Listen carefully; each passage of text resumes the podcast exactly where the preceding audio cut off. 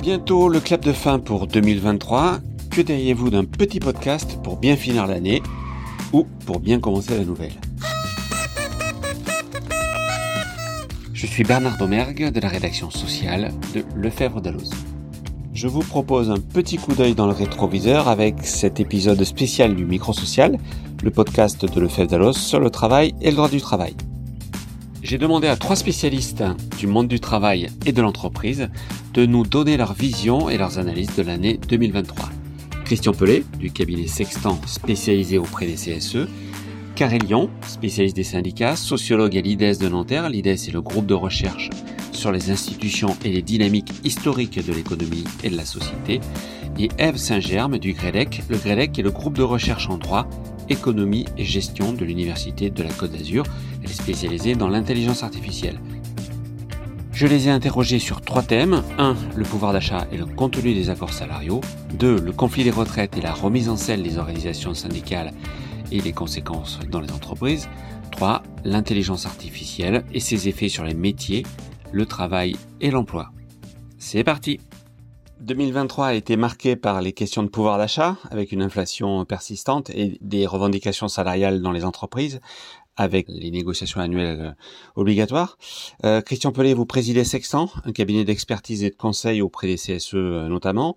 Vous avez mené avec le cabinet SIA Partners une étude portant sur de très nombreux accords sur les salaires. Qu'est-ce qu'elle montre cette étude Déjà, ce qu'elle montre, c'est que c'est pas une négociation aussi fréquente, puisqu'on a été surpris par le faible nombre d'accords finalement euh, par rapport à, l'obligation qu'il y a de négocier euh, dans les entreprises et en particulier le fait que euh, les PME sont peu concernées. Notre panel qui est représentatif montre que il y a des accords dans 5% des PME seulement. Et c'est d'autant plus faible que le niveau d'implantation syndicale dans les PME, il est bien plus important que ça. Hein. Effectivement, dans les entreprises de moins de 50, le taux d'implantation est très faible, mais dès qu'on dépasse les 50, qu'on va vers les, les 100 salariés, 200 salariés, les, taux d'implantation des organisations syndicales sont, plus importants. Donc le, le, faible taux d'accord, il résulte pas euh, euh, du, fait que les organisations syndicales ne sont pas là. Ce que ça révèle, c'est que euh, y a soit un manque de culture sur euh, le fait euh, de s'asseoir autour d'une table, de discuter pour trouver un accord, soit qu'il y a des difficultés d'arriver à un résultat. Enfin, ce qui est clair, c'est que dans les PME et même dans une certaine mesure les, entreprises de taille intermédiaire, bah, la question du pouvoir d'achat passe assez marginalement par une négociation quand même. Ça paraît surprenant. En même temps, moi, je, je relis ça euh, au bilan de la négociation collective de 2022, parce qu'on a à la fois une progression de 15% du nombre d'accords d'entreprise, et en même temps, quand on a toujours le même nombre d'entreprises qui négocient, 25 000. Donc, on a l'impression qu'il n'y a pas un dynamisme véritable, une extension du domaine de la négo euh, collective en France, non? Tout à fait, je suis d'accord. Et d'ailleurs, c'est toujours un peu les mêmes secteurs qu'on retrouve à la pointe, les secteurs industriels qui négocient beaucoup, qui signent beaucoup d'accords, ce qui représente en nombre d'accords est bien plus important que le nombre d'entreprises euh, par rapport au reste de l'économie. ça montre en tout cas une chose, c'est que dans, dans, ces secteurs industriels qui sont plus anciens que les autres, il y a peut-être plus de conviction ou d'appétence pour la négociation, euh, euh d'expérience, et que en tout cas c'est possible de trouver des, des, compromis, en particulier sur le thème des rémunérations, puisque dans, dans l'industrie c'est quand même assez fréquent, qu'il y a sans doute beaucoup d'efforts à faire pour que d'autres secteurs s'y mettent. Quoi. Dans votre étude, je crois que le ce qui est un peu étonnant, c'est que la prime de, de, partage de la valeur ne fait pas tellement recette dans les accords euh, salariaux. Comment l'expliquer? Oui, alors ça représente euh, effectivement une dizaine de pourcents, euh, environ, voire un petit peu moins. Ça ne veut pas dire que le taux de présence est du même niveau dans les entreprises, parce que cette prime de partage de la valeur, elle peut aussi être mise en place par un accord indépendant, hein, euh, qui n'est pas un accord euh, qui porte sur les rémunérations, ou de façon unilatérale par l'employeur après consultation du, du CSE. Et sur le fond, qu'est-ce qu'on constate dans ces accords euh, salariaux?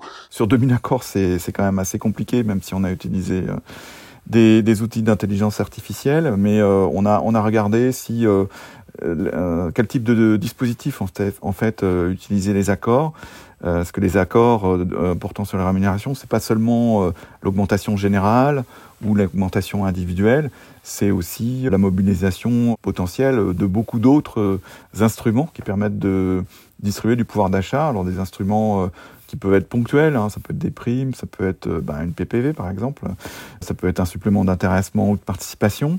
On a pu constater que c'était quand même assez utilisé, mais ça peut être aussi euh, des choses qui sont plus exotiques, enfin auxquelles on ne pense pas nécessairement, comme euh, le forfait mobilité durable, l'augmentation de la, de, de participation de l'employeur aux frais de transport. Quand il y a une volonté d'arriver à un accord, quand il y a une volonté de, de répartir un peu la, valeur qui est créée euh, sous forme de redistribution en pouvoir d'achat, euh, il y a plein de façons de faire. Il y a des façons qui sont euh, ponctuelles, d'autres qui sont récurrentes, euh, certaines sont chargées pour l'employeur, donc assez coûteuses, d'autres au contraire sont dénuées de charges. Je vais prendre un exemple. Hein. Alors ça, on n'a pas pu tirer des statistiques, mais je pense que a priori c'est c'est c'est quand même très peu fréquent. Mais par exemple, vous augmentez en tant qu'employeur le, budget des activités sociales et culturelles de votre CSE, c'est quand même assez merveilleux parce qu'il n'y a pas de y a pas de charge, c'est pas imposable. Donc euh, ce que vous dépensez, ça va directement dans la poche des salariés. Bon, c'est pas un, outil qui est très utilisé. Vous allez faire râler les élus de CSE qui se battent pour qu'on n'assimile pas les, les ASC à une, à une, une rémunération euh, supplémentaire de la part de l'employeur. C'est sans doute. N'empêche que c'est aussi une forme de répartition, enfin de, de, de donner du pouvoir d'achat supplémentaire. J'ai rarement vu un CSE, en tout cas, euh, refuser une augmentation de, de son budget quand même. Il y a plein d'autres façons de faire. Hein. Euh, typiquement, euh, répartir différemment les cotisations, adhérer à un régime de retraite euh, euh complémentaire qui est obligatoire entre le salarié et l'employeur. bon, ben, c'est aussi une façon d'augmenter le net pour le salarié. Ce qu'on pense, c'est que quand on est agile et créatif, on peut trouver plus facilement des accords c'est un petit peu aussi euh, à ça qu'on pousse les employeurs et, les, et, les, délégués syndicaux. C'est à ouvrir en fait la, la, boîte à outils et à regarder comment comment tous ces outils peuvent être utilisés parce que à partir du moment où il y a une volonté commune quand même euh, de d'essayer de trouver un compromis, ben, il y a beaucoup de façons différentes d'y arriver, y compris les, les, questions un peu légitimes euh, que peuvent poser les employeurs sur ah oui mais je sais pas de quoi demain euh, l'avenir est fait. Eh bien ça, ça, peut se traiter par la négociation, mettre en place une clause de revoyure. Il y a, il y a plein de façons en fait de, de résoudre ces, ces, problèmes et de trouver un, un accord euh, qui permette de mesurer les engagements et, et, et d'arranger tout le monde. Ça c'est une tendance que vous voyez se, renforcer en 2024 euh, je ne sais pas si ça va se renforcer parce que ça suppose effectivement d'être agile et créatif, parce que c'est pas toujours la qualité de la mieux partager autour de ces négociations. Euh, bon, euh, dans laquelle quand même il faut, faut dire que euh, les employeurs peuvent rentrer avec une idée assez arrêtée de ce qu'ils vont faire et de ce qu'ils vont pas faire. Oui, surtout qu'on est dans une, une, phase de ralentissement de l'inflation. L'inflation, oui, a diminué, euh, mais elle reste présente. Puis surtout, elle a été, elle va rester présente en 2024. Puis euh, il peut se passer aussi des chocs géopolitiques qui font que ça reparte. Hein. Puis bah il y a, y a tout, tout 2023 où cette inflation, elle a quand même été très élevée. Là, heureusement, elle commence à diminuer. On est quand même à, des niveaux très élevés sur sur 2023, il ne faut pas seulement s'arrêter euh, au chiffre d'inflation glissant euh, de décembre 2023 euh, par rapport à décembre 2022. Hein. Au total, on va être à 5-6% sur, sur l'année quand même. Est-ce que vous voyez, peut-être pour terminer, euh, avec la, la, loi partage de la valeur, il y a une négociation obligatoire pour les entreprises qui dégagent un certain niveau de résultat. Donc une négociation qui doit porter euh, elle-même sur la définition du, du, de ce qu'est un résultat exceptionnel et euh, éventuellement après de son partage avec les salariés. Vous pensez que ça, ça va se développer dans les entreprises en, 2024 ben là, pour le coup, il y, a, il y, a, effectivement une obligation de négocier autour de ce thème. Moi, je trouve que c'est une, une bonne initiative, euh, enfin, qui est, d'abord le fruit d'un accord entre partenaires euh, sociaux au niveau interprofessionnel. Je pense que oui, ça va se développer parce que c'est d'abord c'est une obligation et, et, ensuite parce que ça, ça, a une certaine légitimité. Après, euh, ça va pas forcément être une négociation très simple parce que la loi ne dit pas qu'est-ce que c'est qu'un niveau de résultat exceptionnel. La loi dit bah ça peut être soit une prime de partage de la valeur, ça peut être un supplément d'intéressement ou de participation. Je pense que ça va pousser euh, à la généralisation de ce type de dispositif qui existe déjà. C'est, je pense, une bonne chose et on, ça va effectivement accroître le, les, la fréquence de, l'utilisation de ce type de dispositif. Merci Christian Pellet pour ces analyses. Notre deuxième sujet concerne le monde syndical après le conflit des retraites en 2023. Karel Lyon, vous êtes sociologue, chercheur, spécialiste euh, du monde syndical. En 2023, effectivement, nous avons connu un épisode de fièvre sociale assez forte, avec des manifestations intersyndicales très nourries. Et pourtant elles n'ont pas réussi à faire échec à la réforme des retraites voulue par le gouvernement. Est-ce que vous diriez comme Emmanuel Macron, euh, ce n'est pas un échec, je dirais que ça n'a pas marché C'est certain que pour les organisations syndicales, c'est un échec revendicatif, hein, puisqu'elles s'étaient mobilisées contre le report de l'âge de départ en retraite et elles ont perdu sur ce point, mais pour autant, elles ont, euh, euh, comment dire, gagné un succès d'estime. c'est une victoire qu'on pourrait qualifier de, symbolique, voire même de, de politique d'une certaine manière, parce que les organisations syndicales ont fait la démonstration de leur capacité de mobilisation, une capacité de mobilisation inégalée, hein, quand on compare les, le, nombre de manifestants qui descendent dans la rue à l'appel des organisations syndicales par rapport à tout autre mouvement social, on retrouve toujours cette, cette centralité en fait du mouvement syndical. Et puis une, une reconnaissance du syndicalisme qui a été capable de polariser le débat politique pendant un semestre entier autour des questions sociales. Et on voit bien aujourd'hui, en plein débat sur l'immigration, à quel point justement ça change la donne du débat public quand les syndicats sont, sont sur, euh, sur le devant de la scène. Et puis euh, une, victoire symbolique aussi parce que euh, bah, ça s'est manifesté notamment avec un, un petit regain d'adhésion pour les, pour les syndicats, alors qui n'est pas énorme, mais qui est quand même pas rien dans un contexte qui était plutôt un contexte de dégradation de la démocratie sociale sur plein d'aspects. On le disait, un, mouvement intersyndical réussi, des mobilisations massives, en même temps un échec au bout du compte avec l'application de la réforme. Est-ce que ça pose la question de l'efficacité des, des différentes stratégies syndicales euh, face à l'exécutif? Bah, indéniablement, puisque ce que, ce mouvement a pu illustrer aussi, c'est un peu les limites des deux grandes stratégies qui, qui distinguaient la, CGT et la CFDT, que ce soit aussi bien euh, l'idée de, miser sur le, dialogue social ou sur la construction du tous ensemble, comme on, peut le dire à la CGT. Euh, les, deux méthodes, euh, la, première, c'est évidente puisqu'elle a abouti à l'intersyndicale et à, six mois de mobilisation, mais y compris la, méthode du tous ensemble, elle n'a pas, fait ses preuves au, au regard de de, la, faiblesse du mouvement de grève euh, à, se développer. Euh, donc, euh, indéniablement, je pense que ça pose à nouveau frais la question du débat stratégique dans le monde syndical. Ça pose, ça pose cette question. ça éclaire aussi justement l'importance du, maintien d'un cadre syndical unitaire pour, pour parler d'une seule voix face au pouvoir public et face au, au patronat. Et puis, ça pose aussi, je pense, la question, une question qui va devenir de plus en plus brûlante à mesure que les des échéances électorales vont revenir. Ça pose la question question des médiations politiques, ça pose la question des, relations avec les partis, ça pose la question du rôle que le, syndicalisme peut jouer dans, la mobilisation contre l'extrême droite. Voilà, c'est toutes ces questions un peu du rapport aux politiques qui reviennent, je pense, aussi au premier plan. C'est une embellie, mais elle va pas se traduire tout de suite, j'imagine, euh, dans l'actuel cycle de, de mesure de l'audience, avec des nouvelles implantations dans les entreprises. C'est peut-être un peu trop tôt encore, non? J'ai pas encore de, de données précises là-dessus, hein, mais il y a des échos de la part des, des syndicats. Il s'agit pas simplement d'adhésion individuelle, mais aussi de constitution de nouvelles, euh, de nouvelles sections, de nouvelles bases syndicales.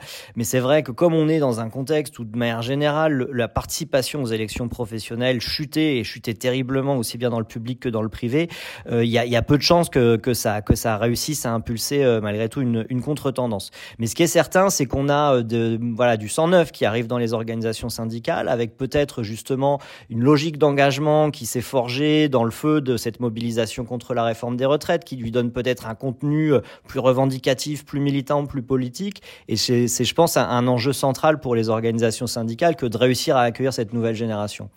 On arrive euh, à la fin de l'année là sur un gros pic d'élections euh, professionnelles dans les entreprises.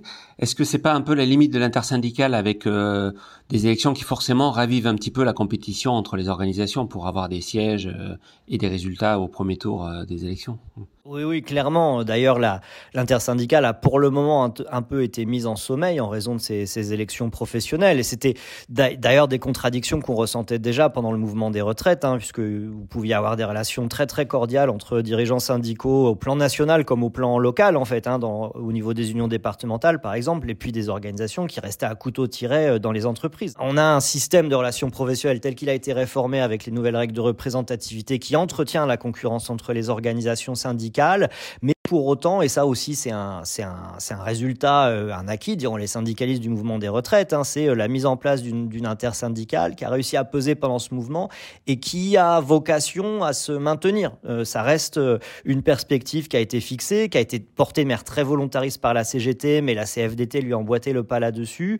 Et les organisations ont prévu de continuer à se voir, de, d'essayer d'avancer ensemble sur des grands dossiers sociaux, de préparer ensemble le 8 mars prochain. donc voilà, il y a quand même ce vent d'unité qui continue un peu de souffler.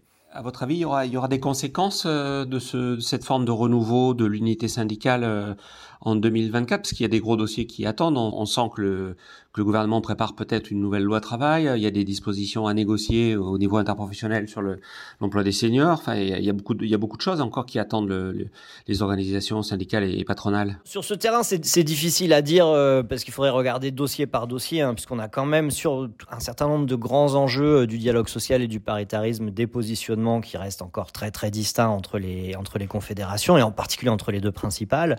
Euh, mais je pense qu'il y a malgré tout le souci qui a été euh, réaffirmé euh, au moment en fait de la succession, parce que on est aussi dans une séquence où les, deux secrétaires généraux qui étaient Laurent Berger et Philippe Martinez sont, partis et ont laissé, euh, ont laissé leur siège à, deux femmes, Marie-Lise Léon et, Sophie Binet. Il y a ce souci malgré tout de, peser ensemble et donc de, veiller ensemble à, élaborer un, minimum de, positionnement commun. Deux femmes plutôt jeunes qui remplacent deux figures masculines à la tête des deux premiers syndicats français. Euh, ça peut avoir des conséquences pour vous? Ça, se mesure. Hein. Euh, j'avais assisté à une, euh, à une discussion au sein de la CGT où, par exemple, euh, à chaque grande journée d'action, la, CGT connaissait des pics d'adhésion directe. Bon, et pendant tout le premier semestre 2023, le moment où il y a le plus eu d'adhésion directe par Internet, c'est le jour où a été annoncée l'élection de Sophie Binet au secrétariat général de la CGT, dans un contexte qui pourtant était le contexte du Congrès, qui est un contexte de crise. Bon, voilà. Donc ça, ça nous donne une idée de ce que bah, ça ça peut signifier effectivement, il y a un, décalage qui est, notable et qui, a, pu se mesurer aussi dans les, difficultés des organisations syndicales à construire un mouvement de grève sur la durée, par exemple. Hein. il y a un décalage entre l'état du syndicalisme et puis la réalité du monde du travail. Donc le fait d'avoir des, dirigeantes syndicales plutôt jeunes, euh, à l'image d'un salariat qui est évidemment considérablement féminisé, ça peut être aussi un point d'appui pour, euh, pour aller vers ce renouveau syndical. Merci à Lyon pour ses analyses euh, donc sur la situation euh, syndicale en France. Mais 2023, c'est aussi l'année de la montée en puissance de l'intelligence artificielle, avec les questions qu'elle suscite notamment sur l'avenir du travail, euh, des emplois et des métiers. Par exemple, selon une étude de Pôle Emploi publiée cet été, 45% des établissements d'au moins 200 salariés utiliseraient l'intelligence artificielle. Et parmi ces utilisateurs, 54% emploieraient l'intelligence artificielle pour les ressources humaines. Alors, avec nous pour en parler, Eve Saint-Germe de l'Université Côte d'Azur. Vous êtes euh, maîtresse de conférences en sciences de gestion et vous menez des travaux sur la gestion des ressources humaines. Alors, pour vous, est-ce que 2023 est vraiment euh, l'année d'une montée en puissance, j'allais dire, irrémédiable de l'intelligence artificielle dans les entreprises? C'est vrai que l'année 2023, c'est une année un petit peu particulière. Euh, le développement de l'intelligence artificielle a commencé déjà depuis les années 50, donc on est dans un mouvement, un phénomène de longue durée. Néanmoins, on a l'apparition euh, depuis euh, un an, donc fin 2022, hein, pour être plus précis, des IA génératives dans l'espace, de l'intelligence artificielle. Et c'est vrai que ça, peut constituer vraiment une étape dans la diffusion d'un certain nombre d'outils, notamment, effectivement, hein, on a déjà bien vu à quel point ça pouvait impacter au niveau national ou au niveau international, et les emplois et les pratiques de travail. On a euh, l'exemple de l'entreprise inclusive qui a licencié la moitié de son personnel, qui avait fait euh, effectivement un petit peu la une euh, au niveau national, et au niveau international, tout le monde a, vu la grève des scénaristes de chez Netflix ou des grandes plateformes, ou la grève des acteurs, pour faire peut-être le lien aussi avec les accords. la sortie de grève a été grâce à un accord qui protège contre un remplacement à court terme. Hein, on n'est pas sur un, on est sur quelques années, mais euh, il y a cet enjeu et c'est vrai que c'est un des premiers conflits sociaux où euh, la question de l'IA et du remplacement, de l'automatisation d'un certain nombre de tâches et derrière de la disparition des emplois amène effectivement à un conflit social et un accord. Est-ce qu'on sait déjà quel, quel pourrait être l'effet sur les, les métiers, les emplois, le travail de cet essor de l'intelligence artificielle? Alors, c'est une question euh, qui euh, euh taraude euh, à la fois les grands organismes internationaux, l'Union européenne, le Bureau international du travail, les grands cabinets de conseil. Si on regarde les études, il y a une étude qui est beaucoup citée, qui est l'étude de l'OCDE de 2019, qui effectivement mettait en avant dans les hypothèses les plus hautes hein, des possibilités donc de, de remplacement d'une proportion assez importante des emplois, jusqu'à 15% de la main-d'œuvre mondiale et 50% des emplois qui seraient amenés à être fortement transformés. Alors il faut aussi s'interroger sur comment est-ce qu'on détermine ces emplois. De manière assez rapide, c'est la proportion de tâches qui seraient remplaçables, automatisées par l'IA. Donc les emplois qui disparaissent, c'est plus de 70% des tâches et les emplois qui sont transformés, c'est entre 50 et 70% des tâches. On a à partir de, 2019 évidemment de nouvelles études, notamment au niveau national, les travaux de Yann Ferguson et du Labour IA euh, qui euh, permettent d'avoir aussi euh, des premières enquêtes auprès de, de, décideurs sur la diffusion de l'IA dans les entreprises françaises. Tout le monde met en avant l'impact massif. Euh, on a plutôt aujourd'hui, sur les dernières études, on va dire un impact un peu moins important, plutôt euh, des proportions un peu plus faibles par rapport aux études de 2019. Et euh, dernière chose, une exposition de la France qui est considérée un petit peu supérieure si, si, je comprends bien, des métiers moins qualifiés en France, donc euh, éventuellement substituables pour partie, c'est ça? Alors c'est pas forcément le niveau de qualification, parce que justement l'IA, ce qu'il y a de révolutionnaire ou de nouveau, hein, c'est qu'on est aussi sur des possibilités d'automatisation de métiers hautement qualifiés. Il y a une étude qui est assez intéressante, euh, qui a été publiée par le, le Bureau international du travail notamment, et euh, qui utilise ChatGPT pour également travailler sur justement les structurations, les classifications des tâches et des emplois. Donc c'est c'est une étude qui est assez intéressante aussi parce que justement elle intègre aussi l'IA. Cette étude met en évidence donc au niveau mondial à la fois les possibilités d'automatisation et puis le, versant plus positif, les possibilités d'augmentation liées à l'intelligence artificielle. Avec ces prospectives, euh, on va aussi comparer euh, l'impact sur les hommes, les femmes, l'impact sur les niveaux de revenus. Ce qui ressort de, de, de cette étude de manière assez globale, c'est que, comme je vous le disais, il y a une vision plus, plus optimiste qui se développe, donc plutôt des, des, un potentiel d'augmentation plus fort qu'un potentiel d'automatisation. Et à l'intérieur de l'automatisation, quand on regarde les catégories, la catégorie la plus touchée, c'est les femmes à haut revenu. Donc on est plutôt hein, sur effectivement euh, euh, pas nécessairement uniquement euh, des, des, des, des, basses qualifications. Pour aller dans votre sens, on a vu récemment un journal télévisé généré par l'intelligence artificielle. Donc effectivement, ça peut concerner des tâches qu'on pensait relativement protégées. Mais en matière de, de ressources humaines, à quoi peut servir ou à quoi sert déjà peut-être l'intelligence artificielle? C'est vrai que sur, sur l'IA, on a beaucoup de choses sur la prospective et on a tendance à pas regarder à quel point l'IA est déjà là euh, dans, les process RH ou euh, dans le travail.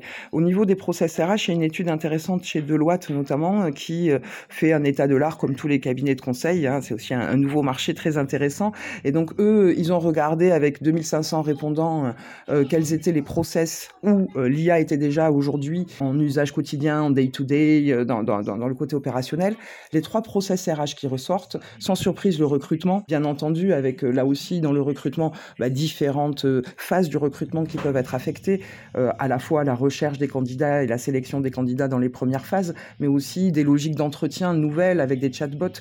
Vous avez beaucoup, pour simplifier un petit peu, d'applications qui vont être sur le matching, sur l'appariement, sur la rencontre entre les candidats, avec des logiques notamment propices à la diversité, à l'ouverture des profils. Et puis vous avez aussi des nouvelles modalités de sélection par exemple, un chatbot qui pourrait conduire une interview euh, euh, avec un, potentiel candidat. Le recrutement, on a vraiment beaucoup d'éléments qui sont affectés et dans tous les secteurs parce que cette, cette étude, hein, elle va distinguer le secteur public, de la santé, de l'IT, des consommateurs. Tous les secteurs, c'est au moins 40% euh, du processus de recrutement qui est déjà avec de l'IA aujourd'hui.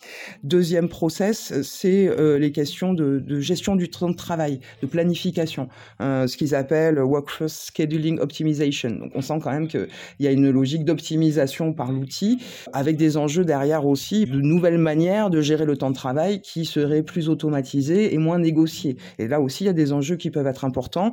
On est sur des proportions un peu moins élevées, hein, plutôt de 30-35% dans les secteurs, mais c'est effectivement un process aussi qui est déjà aujourd'hui fortement affecté par l'IA. Le dernier domaine, c'est euh, les questions de sécurité, de management de la qualité. Et ça, ça converge aussi avec euh, l'étude du Laboria de Yann Ferguson, où on voit que dans les projets déjà fortement impactés, la question de la détection des anomalies, des problèmes de qualité, mais aussi euh, de sécurité sont des, sont des points importants. Dernière chose aussi, ce process-là est, notamment développé par l'industrie 4.0, hein, qui est un, un, des secteurs où là, véritablement, on a déjà des choses très, très, très importantes. Alors, bon, on peut pas tout évoquer, hein, mais peut-être pour finir, l'avenir, est-ce que tout ça doit inquiéter les salariés et leurs représentants? Quels conseils vous leur donneriez, vous, en tant que spécialiste un peu de, ces questions? Il y a clairement des, enjeux autour de l'organisation du travail et de la santé. Et donc là, je pense vraiment qu'il y a une place euh, déterminante des partenaires sociaux pour arriver euh, à la fois à accompagner ce changement rapide tout en maintenant une certaine qualité de vie au travail. Priorité, peut-être une formation à l'IA, une acculturation à l'IA. D'abord, peut-être les, les représentants du personnel qui vont pouvoir aussi faire le relais euh, vers d'autres salariés. C'est une, c'est une des priorités. Hein. Les, universités sont en train de se mettre aussi en, marche pour essayer de proposer justement un certain nombre de choses.